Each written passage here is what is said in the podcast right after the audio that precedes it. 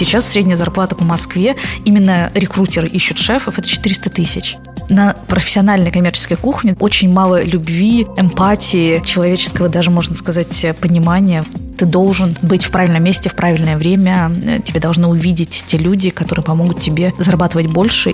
Лучших шефов, которых я знаю в России, это люди, которые очень часто из достаточно необеспеченных семей, но при этом они вижу цель, не вижу препятствий ты можешь в какой-то момент просто стоять рядом с живым теленком у себя в ресторане, в кафе, общаться с кем-то. Тут у тебя подъезжает Гелендваген, они э, закупаются продуктами. Тут все очень-очень сюрреалистично. Сиви и слушай.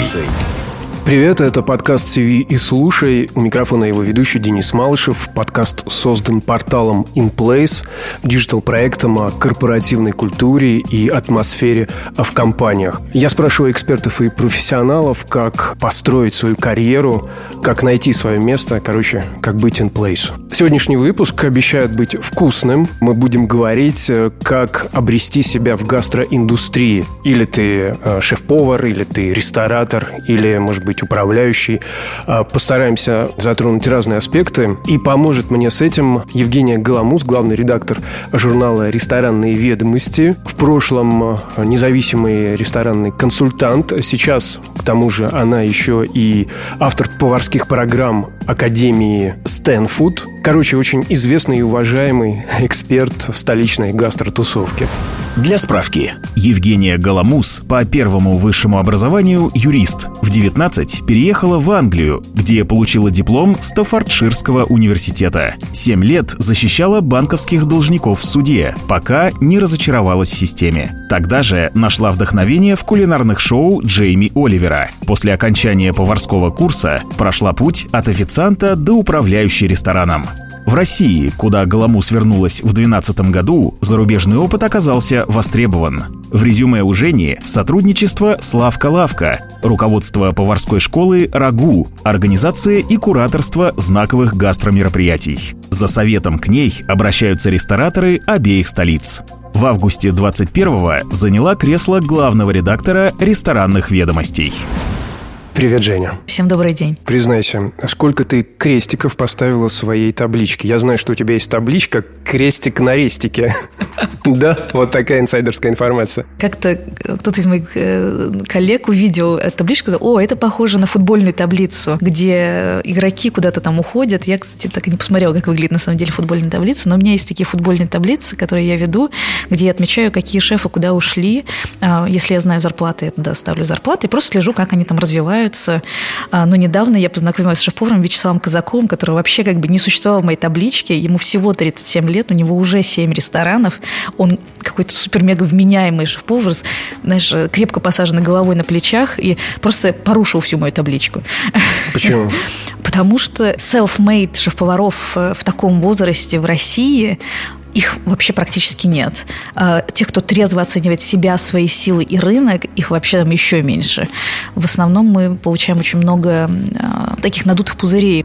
Рынок очень-очень узенький, да, то есть там прям реально нету кадров. То есть если путь к шеф-повару в Великобритании, например, будет там от трех минимум, да, до семи, пятнадцати иногда лет, да, и вообще раньше это было минимум там пять лет, то в России путь от э, курсов э, в школе РАГУ, например, в которой я работала, до позиции шеф-повара может быть э, полгода. Ну и, соответственно, рост зарплаты тоже. Да, сейчас средняя зарплата по Москве, именно рекрутеры ищут шефов, это 400 тысяч. Ничего себе. А, да. Но это вот э, топовый шеф, которого хотят все, а их немного, их реально там человек 30 на всю страну. Хорошо, не топовый тогда, середнячок. Середнячок 120-150. Ну, то есть в зависимости от загрузки, если нужно там все-таки быть с утра до ночи, будет, будет просить 150 и еще KPI.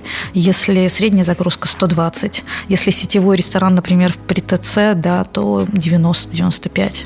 Ну, один из твоих мастер-классов, который ты вела в прошлом, назывался «Как найти шеф-повара». Да. Почему с ними такая проблема? Мы сейчас делаем курсы в Стэнфорде для выпускников техникумов и выпускников, э, ну, тех, кто учится на последнем курсе в поварских колледжах и техникумов. И я вот э, посмотрела на эту группу, которую мы собрали, там 10 человек.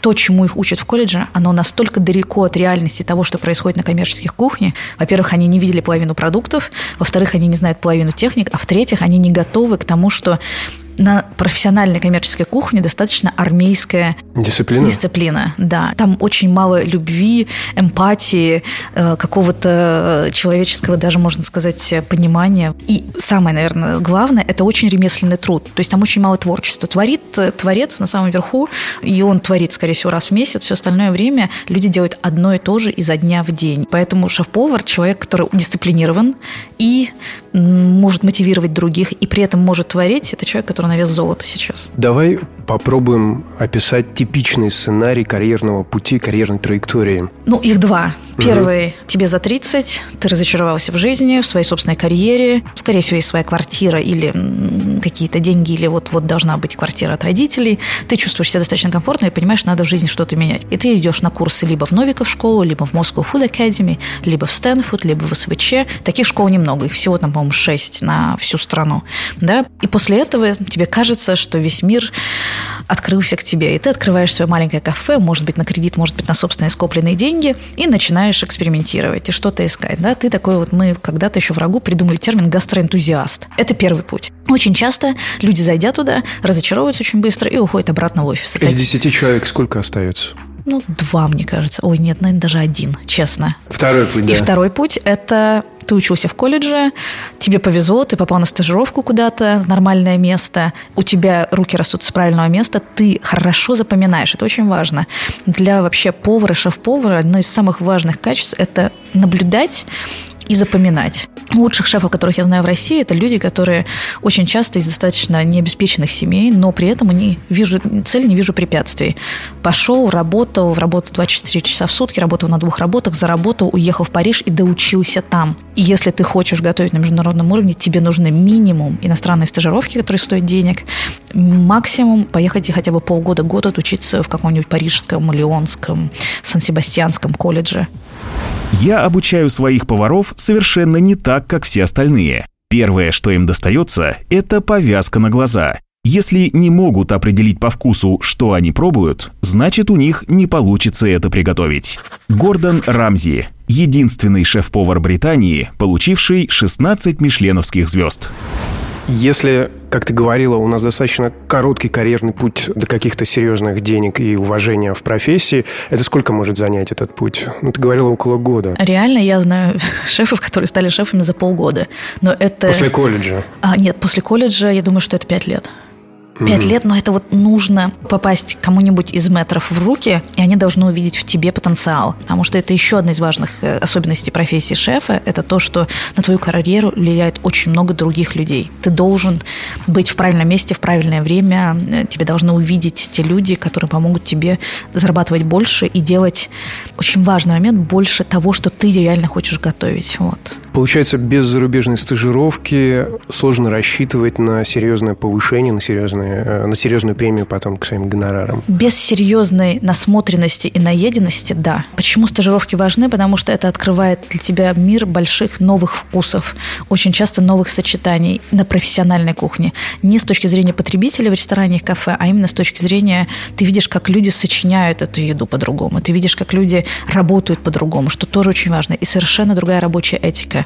Недавно вот э, общалась с коллегой, э, да, и он ищет себе шефа в проект. И мы сели и разобрали. И нам вдруг увидели, что шесть топовых шефов, которых он бы хотел взять, у них у всех шикарная французская база. И это видно сразу в тарелке, это видно, какие соуса. Ты видишь сразу, как он работает с сливочным маслом. Ты видишь сразу, какая нарезка даже. Так а куда лучше ехать учиться? Во Францию, получается? Или все-таки Италия тоже сойдет? Ой, нет. Не Италия? Италия точно. Ну, слушай, Италия Италия – страна невероятных продуктов, невероятное уважение к продукту, а Франция – страна невероятных техник. И с французскими техниками ты можешь работать на российских продуктах. С итальянскими техниками тебе будет намного сложнее. Ты знаешь, я, я видела людей, кто отучился в итальянских ресторанах. Самая большая их проблема, что они пытаются продолжать делать что-то такое же в Москве, но это нереально. Так, а Испания, Англия, где ты училась? А, я училась в Англии, я училась в самом обыкновенном поварском колледже. Это вот такой техникум, э, ну, второй по величине в Великобритании, который прям выпускает пачками поваров, э, официантов, управляющих и прочих-прочих. И могу сказать, что у меня абсолютно такая же база, как у любого э, студента Московского поварского колледжа. То есть я умела чистить рыбу, разделывать рыбу, там, разделывать курицу, делать какие-то базовые штуки, но это абсолютно ну, не готовить тебя к реалиям, честно скажу. Того, почему почему я не работаю шеф-поваром сейчас, потому что я все еще не могу смириться с тем, что происходит на кухнях в мире. Так и вот. сколько нужно денег закладывать себе, если ты хочешь вот так вот развиваться? Слушай, ну, надо посмотреть, сколько сейчас стоит годовой курс в Ликорном Блю. Ну, я помню, что в какой-то момент это было там порядка 3000 евро. Да, может быть меньше, сейчас может быть больше. Это нужно будет проверить. Я считаю, что лучшая база – это Испания или Франция. Франция дешевле, чем Испания. Во Франции они более адаптированы к иностранным студентам и будут говорить с по-английски. В Испании сложнее, чаще всего они говорят по-испански, тогда тебе нужно брать переводчика. Любым навыкам можно научить, а вот характер либо есть, либо его нет. Энтони Бурден, американский шеф-повар, автор книги о еде строго конфиденциально. Скажи, вот каким образом у тебя в твоей биографии переплетаются юридическое образование и кулинарное? Ну, ты знаешь, все очень просто. Мне было 19 лет, когда я переехала жить в Англию. Я была всегда панком, тусила много, ну, и мне было не страшно это сделать. Я пошла волонтерить то, что называется charity shop, да, это благотворительный магазин, и шаг за шагом пошла волонтерить в юридическую консультацию, которая предоставляет бесплатные консультации всему населению вне зависимости от их заработка. Там увидели мой потенциал и сказали, так, тебе надо срочно учиться. Будешь у нас э, заниматься долгами. Я какими долгами? Ну вот у нас есть... Э, Ходите выбивать. Хотите выбивать, да. Они говорят, ну вот нет, смотри, есть банки, которые дают деньги благотворительным организациям, чтобы они помогали тем, кто залез в долги. И э, есть вакансия, но чтобы попасть на эту вакансию, нужно отучиться. И я пошла учиться в Стаффордширский университет дистанционно. В Англии есть возможность учиться и работать. У них есть целая система. К тебе приезжают, с тобой занимаются. Это на самом деле очень круто. Вообще в Англии не учиться это странно, потому что образование очень часто часто бесплатное, либо ты берешь кредит у государства, который потом уже выплачиваешь. Тебя все время поддерживают, они так хотят, чтобы ты учился. Я 7 лет отработала юристом по защите прав человека в банковском деле. И когда это ты делаешь из года в год, сначала тебе кажется, что ты спасаешь людей, тебе кажется, что ты такой прям классный. Очень похоже на журналистику. Да, а потом ты понимаешь, что они сами виноваты в своих проблемах. Так, ну ты разочаровалась, вышла из суда, из зала суда и подумала, чем бы мне заняться. Я пришла домой такая, и тебе говорю, слушай, все какая-то фигня, вообще это все мне это не нравится, ну как бы я вообще не хочу таким заниматься. Ну и возник вопрос, чем заниматься, да, увольняться нельзя, потому что нужны деньги, нужно работать, а я к тому моменту еще подрабатывала официанткой в разных ресторанах. В тот момент был очень популярен Джейми Оливер. Он был из каждого утюга, э, у меня были все его книги, я готовила по его книгам даже что-то. Я подумала, вот, я буду менять мир с другой стороны, потому что в тот момент... Через желудок. Да-да-да, у него была стратегия, что нужно менять э, наше будущее наших детей через школьные обеды. И я подумала, вот я хочу быть частью вот такого движения. Ну, в общем, я пошла в этот вечерний колледж, э, в котором учились достаточно много взрослых людей, и очень много было э, людей из мест не столь отдаленных, потому что рядом у нас находилась открытая тюрьма, где люди уже досиживали срок, их выпускали, типа, в течение недели, они могли куда-то ходить, учиться, например, или там волонтерить, работать, да, а потом они должны были в тюрьму возвращаться. У нас на курсе было таких несколько человек. А, это было очень интересно увидеть, э, ну, вообще вот такую систему тоже в действии. Ну, это employability, да, то есть повышали их э, возможность э, дальнейшего работы, обеспечения какого-то. После учебы сразу нашла работу? Да, ну, потому что всем нужны повара. Кризис кадров, он перманентный всегда в индустрии. Я очень быстро попала на кухню, мне тут же поставили чистить креветки, и я под холодной водой их должна была чистить. Школа жизни. Я читала очень много вдохновляющих книг, всякие биографии шефов. У всех все так начинается. Я себе говорила, Женя, вот сейчас подожди еще чуть-чуть. А карьерный рост там, в Англии? Такой же, как и везде на кухне. Если ты выдержишь вот это все, если у тебя есть потенциал, ты внимательный, у тебя хороший вкус, да, и ты чуть больше делаешь, чем все остальные, очень легко вырасти. Каким образом тебя занесло обратно? В Россию? Да, в Россию. Слушай, я очень хотела переехать жить во Францию. И мой второй молодой человек, э, мы с ним вообще приняли решение переезжать жить во Францию. Нашли там работу, э, он нашел работу себе этим э, инструктором по сноуборду, а я должна была быть шеф-поваром в шато, таким, э, то есть готовить еду для тех, кто туда заселяется. Он их будет возить, а я буду их кормить. В какой-то момент все наши планы обрушились об семейные отношения, которые у нас не сложились. я вся в расстройстве поняла, что надо поехать к маме. Параллельно всегда что-то еще делать дополнительно. Я работала с органической компанией, которая называлась Riverford Organics, которая занималась тем, что выращивала всякие органические овощи, фрукты и э, преподавала для женщин, э, как готовить из натуральных ингредиентов. Одна из проблем Англии – это то, что очень многие не знают, как выглядит настоящая курица, э, что тыква, она вообще как бы вот такая, а не в банке тыквенный суп. И я делала раз в неделю, проводила такие курсы. Учила, там, как из одной курицы есть целую неделю. Там, или как сделать тыквенный суп, или еще что-то. У нас и каждая хозяйка это знает. Да, там, там я тебе могу сказать, что целая курица для многих была откровением. Так. Вот, и я посмотрела, а если в России какие-нибудь органические компании, что-то я там гуглила, гуглила, я пишу питерским ребятам из Лавки-Лавки, говорю, вот я приезжаю такая классная из Англии, давайте я сделаю мастер-класс. И как это всегда происходит в России, они говорят, да, конечно. То есть в Англии, скорее всего, даже бы не ответили. В России, конечно, давай за любой движ. Вот так я познакомилась с проектом «Лавка-лавка». Потом у меня были опять очень сложные лета в Англии. И я поняла, что надо поехать опять в Россию в гости. У Лавки-Лавки там какое-то мероприятие а, в музеоне оно было. Захожу в этот музеон, иду мимо всех этих скульптур, они тогда были по-другому расставлены. То есть я нахожусь в абсолютно каком-то, знаешь, трансе. Тут у тебя э, церкви, тут у тебя еще что-то, тут у тебя вот эта огромная Третьяковка. И реально стоит фермерский рынок. И люди реально торгуют помидорами по 850 рублей в центре Москвы, в центре парка. И это, конечно, вдохновляет. Как раз в тот момент был оттепель, э, был Капков, э, и вообще казалось, что что я попала в совершенно какую-то параллельную вселенную после Англии. Все все время пили вино, жара в Москве, какие-то новые друзья, которые тут же с тобой готовы общаться, делиться, пить шампанское э, на стрелке. А потом пришла суровая московская зима и отрезвление. Ну нет, ребята из Лавки Лавки говорят, Женя, давай ты откроешь нам кафе. Я такая, конечно, давайте я вам открою кафе. Я вообще ничего не знала, как вести ресторанный бизнес в России, совершенно. Ну, а получилось в итоге? Слушай, получилось э, совершенно совершенно невероятными какими-то усилиями, совершенно абсолютно 24-часовыми рабочими днями нам получилось запустить кафе, и потом еще, и много всего. Но меня хватило с ними на полгода, и я собралась обратно переезжать в Англию, потому что поняла, что все-таки Россия – это какое-то совершенно сумасшедшее место. Я посидеть так думаю. Ты можешь в какой-то момент просто стоять рядом с живым теленком у себя в ресторане, в кафе, общаться с кем-то. Тут у тебя подъезжает Гелендваген, они э, закупаются продуктами, тут у тебя ну, в общем, все очень-очень э, сюрреалистично. К тому моменту я уже была знакома с девушкой по имени Алена Ермакова. Она сейчас э, глава Moscow Food Academy, и она говорит, Женя, тут э, есть одна школа поварская, они ищут такого человека, как ты. Им нужен директор школы познакомилась с Катей Дроздовой. Она почему-то решила, что я лучший вариант. И она уехала учиться в Лекордон Блю в Париж, а я стала директором школы Рагу. Потом так случилось, что ты занималась подбором персонала. Да. да.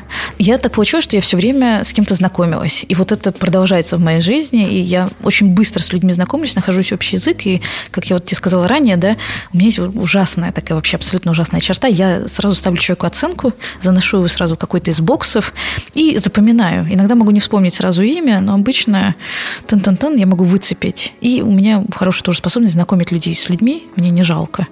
Вот. И в какой-то момент я поняла, что этим можно тоже зарабатывать деньги, и очень долго занималась подбором шеф-поваров за деньги. А почему оставила? Слушай, я э, поняла, что это огромная ответственность. Нужно либо заниматься этим, и заниматься этим очень профессионально отсматривать, отъедать, эм, отсеивать, искать новых. В какой-то момент один из шеф, который я поставила, очень некрасиво ушел от ресторатора. И я почувствовала какой-то груз ответственности, тут же нашла ему замену, и потом опять что-то не сложилось, опять нашла замену, и подумала, господи, зачем я вообще этим занимаюсь? И сейчас, если я занимаюсь подбором, то я делаю только по дружбе, абсолютно на некоммерческих условиях, то есть я не зарабатываю на этом денег. Есть лишь одно удовольствие, превосходящее радость от вкусной еды. Это удовольствие от самого приготовления. Гюнтер Грасс, лауреат Нобелевской премии по литературе. Как обычно нанимают шефа? Приходят, смотрят, дают задания. Обычно, к моему большому сожалению, выглядит так. А, ресторатор знает заранее, кого он хочет. Он говорит, вот хочу вот этого. Захантить. Да, принеси мне его. Голову. Да. Ты говоришь, ну нет, этот к вам не подойдет, потому что, потому что, потому что, и потому что, и потому что. Ну вот есть этот и этот, да, есть, например, Вася Пупкин. Он говорит, ну ладно, давай, проходит дегустация, Вася Пупкин дают ТЗ, говорит, Вася Пупкин, приготовь, там, не знаю, макароны и котлеты. И Вася идет и готовит макароны и котлеты. Эм, ест обычно потенциальный э, работодатель, да, и кто-нибудь еще из его команды. Ну и принимает такое решение. Потом они разговаривают. Но ты знаешь, самая большая проблема с шеф-поварами, что по разговорам абсолютно непонятно, как человек будет управлять кухней. То есть нет никаких триггер words, да, то есть нет никаких слов, которые может сказать, которые выдадут в нем плохого управленца. И еще одна есть проблема на рынке, что никто никому не рассказывает, почему кто-то откуда-то ушел. Серьезно? То есть это, ну, потому что рынок настолько узенький, все друг друга знают, никто, очень редко люди сливают друг друга. И когда происходит какой-то так называемый слив, да, мне там не заплатили зарплату, там было плохое отношение, еще что-то, это очень быстро зачищается, обычно самими рестораторами. И мне казалось, что вот за пандемию почистится какое-то количество ресторанов, и, может быть, эта практика будет более такая осознанная, да, то есть люди нифига подобного. То есть станет более прозрачным все это? Стало еще хуже, потому что закрылось очень много ресторанов, появилось много мест для новых ресторанов, и сейчас открывается больше ресторанов, чем есть шеф-поваров. Ну, то есть потому что много мест, инвесторы продолжают инвестировать, потому что это достаточно рентабельный бизнес, да, и, ну, быстро оборачиваемый. Я знаю сейчас один ресторан уже ищет себе третьего шеф-повара, я знаю почему, но при этом никто это никогда не обсуждает, и мне совершенно не хочется быть частью этого. А как узнать, например, а, пьющий повар или нет? Это, кстати, проще. По запаху? По запаху, да. Но обычно у него глаза такие. Сейчас другая проблема. Ты знаешь, повара стали злоупотреблять очень дешевыми э, синтетическими наркотиками. И вот это стало прям проблемой. Это прям двоих-троих я сейчас для себя отметила. И прям... Думаю, Занесла в свою табличку. Занесла в свою табличку, да, правда. Я переживаю. А, ну, а вообще это этично спрашивать об этом напрямую, например? Если у вас проблемы с алкоголем, наркотиком. Да. Ты знаешь, я бы спрашивала нет, я бы спрашивала, а что делаете в свободное от работы время? Куда ходите? Где тусуете? И очень часто таким образом можно быстро понять вообще, что происходит в жизни человека. Я всегда говорила, что лучший шеф-повар, да, это мужчина 30 плюс, у которого есть кредит, это обязательно. Должен быть стимул ходить на работу каждый день, да, и хорошо бы жена и пару детей, как такой якорь стабильности, что он не спрыгнет завтра. Про KPI расскажи, пожалуйста, как вот этот момент обсуждать? Это новая практика, и она мне очень нравится, потому что если шеф-повар привязан к KPI, это означает, что его ответственность намного выше. Чаще всего KPI это привязан к выручке, общей выручке зала, да, то есть общей выручке за еду. То есть у шеф-повара означает, что ему нужно повышать средний чек, то есть ему нужно продавать больше блюд. Тогда при планировании своего меню шеф-повар будет его делать намного более разнообразным, даже не с точки зрения количества блюд, а с точки зрения, что он отдает и какие размеры он отдает он может начнет делать чуть меньше стартеры, начнет делать более разнообразные э, гарниры, которые можно допом заказывать. И я прям вижу, как меню меняется, как только шеф-повар привязывают к KPI. Ну, также есть KPI, который привязывается к фонду оплаты труда кухни. Как только шеф становится управленцем, и он начинает управлять собственной кухней, да, то есть э, считать свой собственный персонал, а не говорить «на меня спустили», да, или там бухгалтерия сказала, что мне нужно столько человек, сразу же падает расход на фонд оплаты труда кухни, да, и растет работоспособность такой кухни. То есть это прям реальные две очень-очень взаимосвязанные а, штуки. Но очень многие рестораторы боятся это делать. Почему? Потому что шеф-повар может обидеться. Интеллект на кухне очень важен. Хорошего повара отличают не только кулинарные навыки, но и образ жизни, вкусы, уровень культуры. Пьер Ганьер, создатель кухни Fusion и молекулярной кухни. Короля делает свита. Кто делает шефа? Что можно сказать про его, про сошефа? Сушефа? Слушай, давай лучше скажем про ресторатора. Короля делает свита, и скорее тут даже не свита, а серые кардиналы. Очень часто мы не знаем имен рестораторов, либо внешняя публика не будет знать имен рестораторов, да, но есть ресторатор, который выстроил шефа построил его, свозил его куда-то, дал ему что-то попробовать, вдохновил, отправил на стажировку, направил. И очень часто у ресторатора намного большая насмотренность, наеденность и вообще ну, вот это мироощущение. Одни из лучших московских шефов, питерских шефов сделаны рестораторами. А если говорить про сушефов, то это даже, наверное, история больше питерских шефов. Там много своих вот этих э, оруженосцев. Это особый типаж людей. Это те, кто не стремится, э, так скажем, к звездам, кто любит работать, и обычно они очень-очень уважают своего шеф-повара. То есть я прям знаю несколько, ты прям видишь по сей день, уже там 5, 6, 7 лет спустя, благоговение. Ну и босс отвечает и взаимностью, потому что если шеф ушел, да, то кто готовит? Сушеф. И сушеф должен быть точно таким же стабильным. И очень часто я знаю, что шефы повышают зарплату с шефом за счет своих собственных доходов. А я правильно понимаю, что если шеф появляется на кухне, ну, может, пару раз за неделю, то сушеф там как раз дежурит изо дня в день, неся на себе вот как раз бремя этих ценностей и за всех отвечает. Ну, обычно так. За все. Ну, слушай, в Москве немного таких ресторанов, где шеф появляется 2-3 раза в неделю, да. Если говорить там про там, топовую двадцатку, да, там такое есть. В остальных ресторанах шеф все-таки чаще. И стоит обычно на пассе, и стоит там прямо рядом бок о бок с сушефом. И обычно у шефа выходные в те дни, когда сушеф работает, а у сушефа выходные, когда шеф работает. С едой все просто. Мы обречены на то, чтобы есть трижды в день до конца жизни. Джейми Оливер, английский ресторатор и телеведущий. Ресторатору лучше самому искать или доверить поиск э, кадров и шефа кому-то, например, вот независимому э, консультанту или кадровому агентству. В России четыре кадровых агентства, которые занимаются подбором шеф-поваров. Ни одно из них я рекомендовать не буду. Ну, то есть это достаточно неэтичный подход к подбору персонала, по моему собственному мнению, да, и очень часто это грубый hunting и грубый hunting за счет повышения заработной платы. То есть, то на... есть они переманивают? Они просто. просто переманивают, повышают заработную плату. Это, ты знаешь, самый смешной звонок был в августе. Мне звонит один классный ресторатор и говорит, Женя, помоги. Мы забрали с у шефа того-то и называет топового шеф-повара. Но он не умеет готовить. Я говорю, к чем я могу помочь? Ну, ты можешь прийти ему сказать, что готовить. Я говорю, как это? Он говорит, он умеет готовить то, что он там готовил.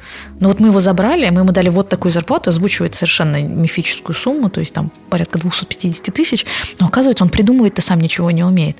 Это огромная проблема кадровых агентств. Они берут Васю Пупкина, говорят, чувак, смотри, ты такой крутой, ты такой классный, мы тебе сделали классное резюме, смотри, ты, ты, ты, ты, ты, ты можешь зарабатывать не там 75, которые ты сейчас, ты можешь зарабатывать 200.